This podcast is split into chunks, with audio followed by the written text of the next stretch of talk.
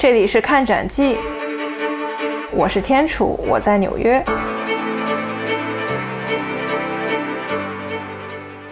巴尔纳德这个人呢，就是他对中世纪的艺术很痴迷，就是他把自己的这个小的博物馆呢，也建成了一个跟修道院一样的，就是有那围廊，比如说原来的这个石雕像，它是摆在那个柱子的最上边的，就他也在他的博物馆里边把这个石雕像摆在那个柱子的最上边，最大程度的还原了欧洲的这些中世纪的宗教的这些场所是什么样子。这个哥们儿呢，他对自己的财务管理很不善，差不多在二十年代的一九二零年左右就破产了。因为他买的太多了，然后就也没有看自己的银行账户，然后就破产了。破产完了之后呢，他这个博物馆呢就准备转手给卖了。买下他的这个博物馆的这个人呢，就是小洛克菲勒，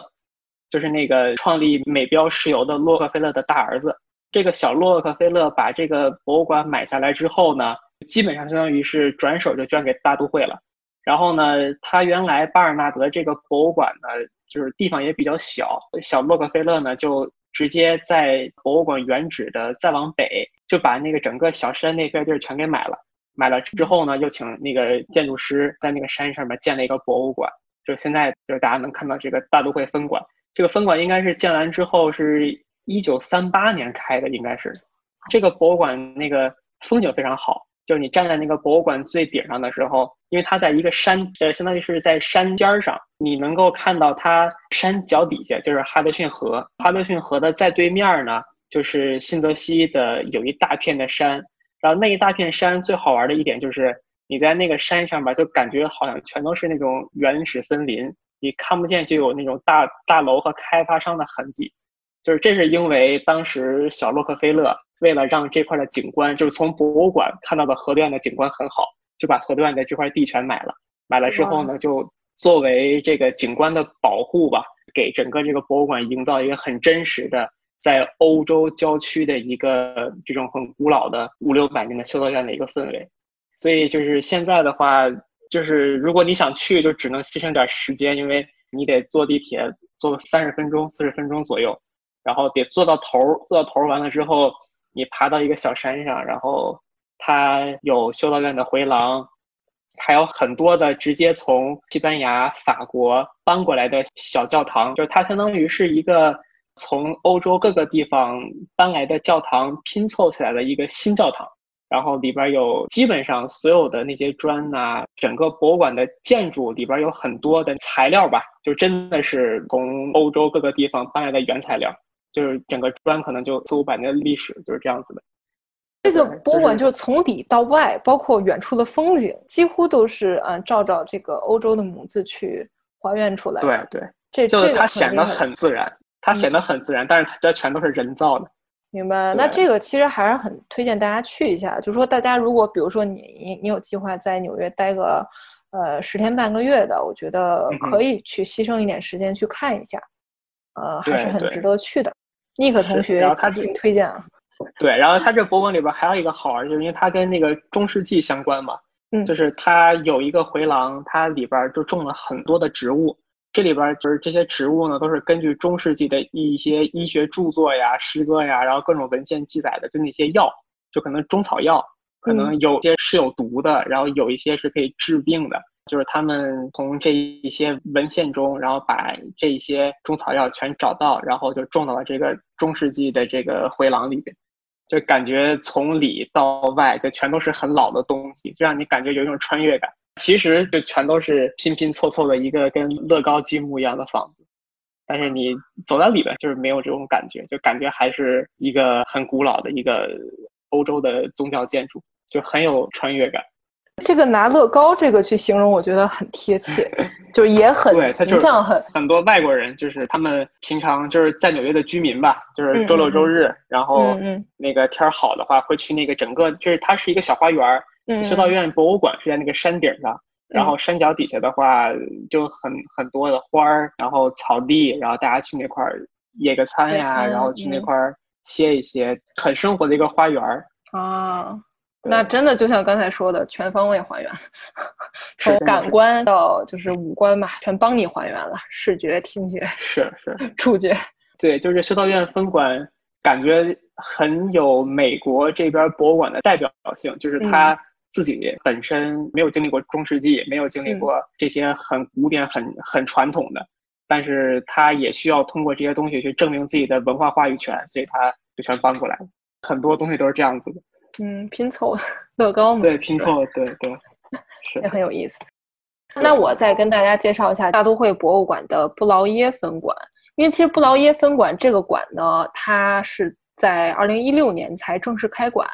它其实是在、嗯、那很新了，对，特别特别的新。它在那个纽约大都会博物馆旁边两条街，走路在十分钟左右就可以到。所以刚才刚才像尼克说的，说大家去完大都会艺术博物馆的主馆，他不会在同一天去那个修道院分馆。嗯，但是他有可能去这个布劳耶分馆去看一看。对对，因为布劳耶分馆它本来也不大，它就是特别简简单单那个建筑。它之前是呃美国惠特尼美术馆的旧址。大家都知道，想到大都会美术馆，大家不太会想到说我会去里面看一些现当代的东西，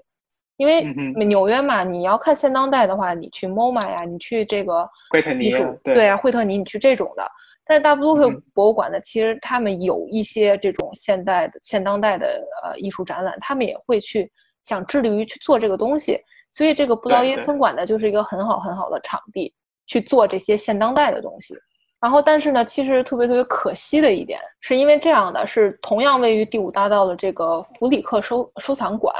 需要翻新和扩建，所以在二零一八年的时候、嗯、大都会美术馆就宣布将这个布劳耶分馆的这个这栋楼交给弗里克收藏馆用。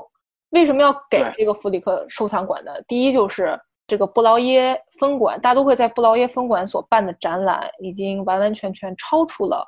当时就说啊这几年年限里我给你多少多少预算，你去做这个现当代的展、嗯、它已经超出这个预算了。还有一个原因呢，就是弗里克打算是在今年开始翻修去扩建，所以他那他的藏品没有地方放，嗯、等于他就会想让这个布劳耶分馆去作为他的这个呃，相当于一个小仓库一样吧。所以这两个事情就对上了，一个是没有了预算、嗯，一个是希望就是说找一个合适的地方可以放馆藏。嗯、当然了，现在还没有定论，因为这个疫情就突然袭来嘛，所以本来应该是在今年七月份去进行这种交接仪式。但是从三月份起就没有任何相关的消息了，具体怎么着大家也是不知道。而且我觉得特别可惜的一点，就是那个德国著名艺术家格哈德里希特，他在全美最大的个人展览、嗯、终究是绘画，在今年的三月四号于大都会布劳耶分馆开幕，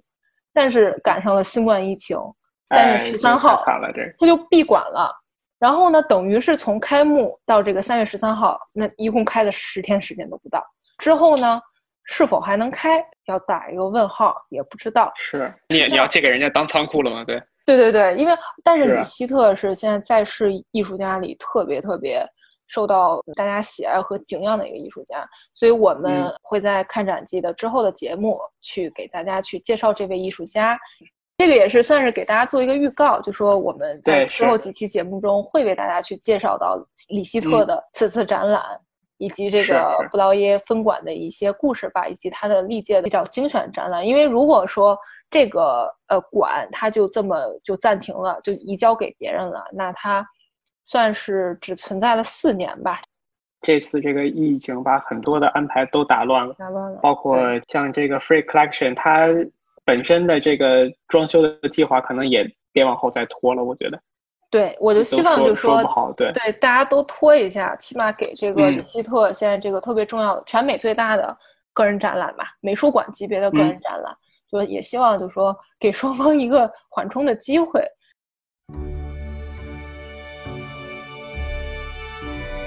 作为一档中文艺术类的播客节目，看展季希望海外华人足不出户也可以仿佛置身纽约，用耳朵跟我们一起云看展。希望大家能够喜欢看展季，多多订阅，